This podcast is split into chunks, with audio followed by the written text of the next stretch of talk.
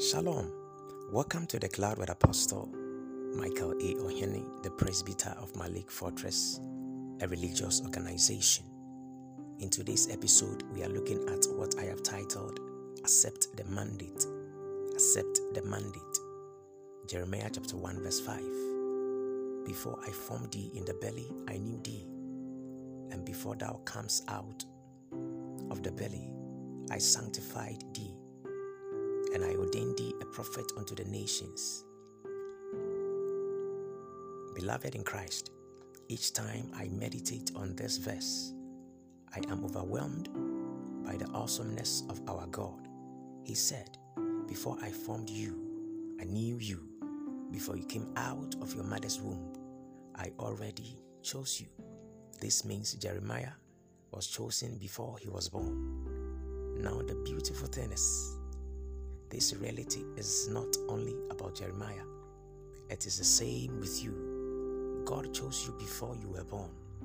The Bible says in Romans chapter 8, verse 29 For whom he did foreknow, he also did predestinate to be conformed to the image of his son. The word foreknow in the above scripture means more than just knowing about someone, it connotes having special interest God took special interest in you and planned your life.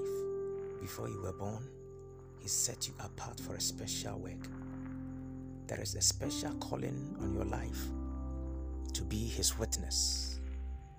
The Apostle Paul echoed the same message in Galatians chapter 1, verse 15 to 16. But when it pleased God, who separated me from my mother's womb, and called me by his grace to reveal his Son in me that I might preach him among the heathen. Immediately I conferred not with flesh and blood. Paul knew he was a chosen vessel to turn the Gentiles from darkness to light and from the power of Satan unto God. No wonder he was so passionate about the gospel there are those who are not aware of the obligation to preach the gospel. They keep coming up with excuses.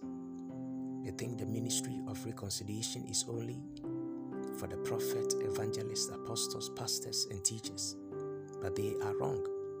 Every Christian has been given the mandate to make disciples and pupils of the nations. No excuse is acceptable for not preaching the gospel. Take up the mandate to reach the world for Christ. Make this your focus and experience true fulfillment in your life. Thanks for listening to this podcast. Shalom.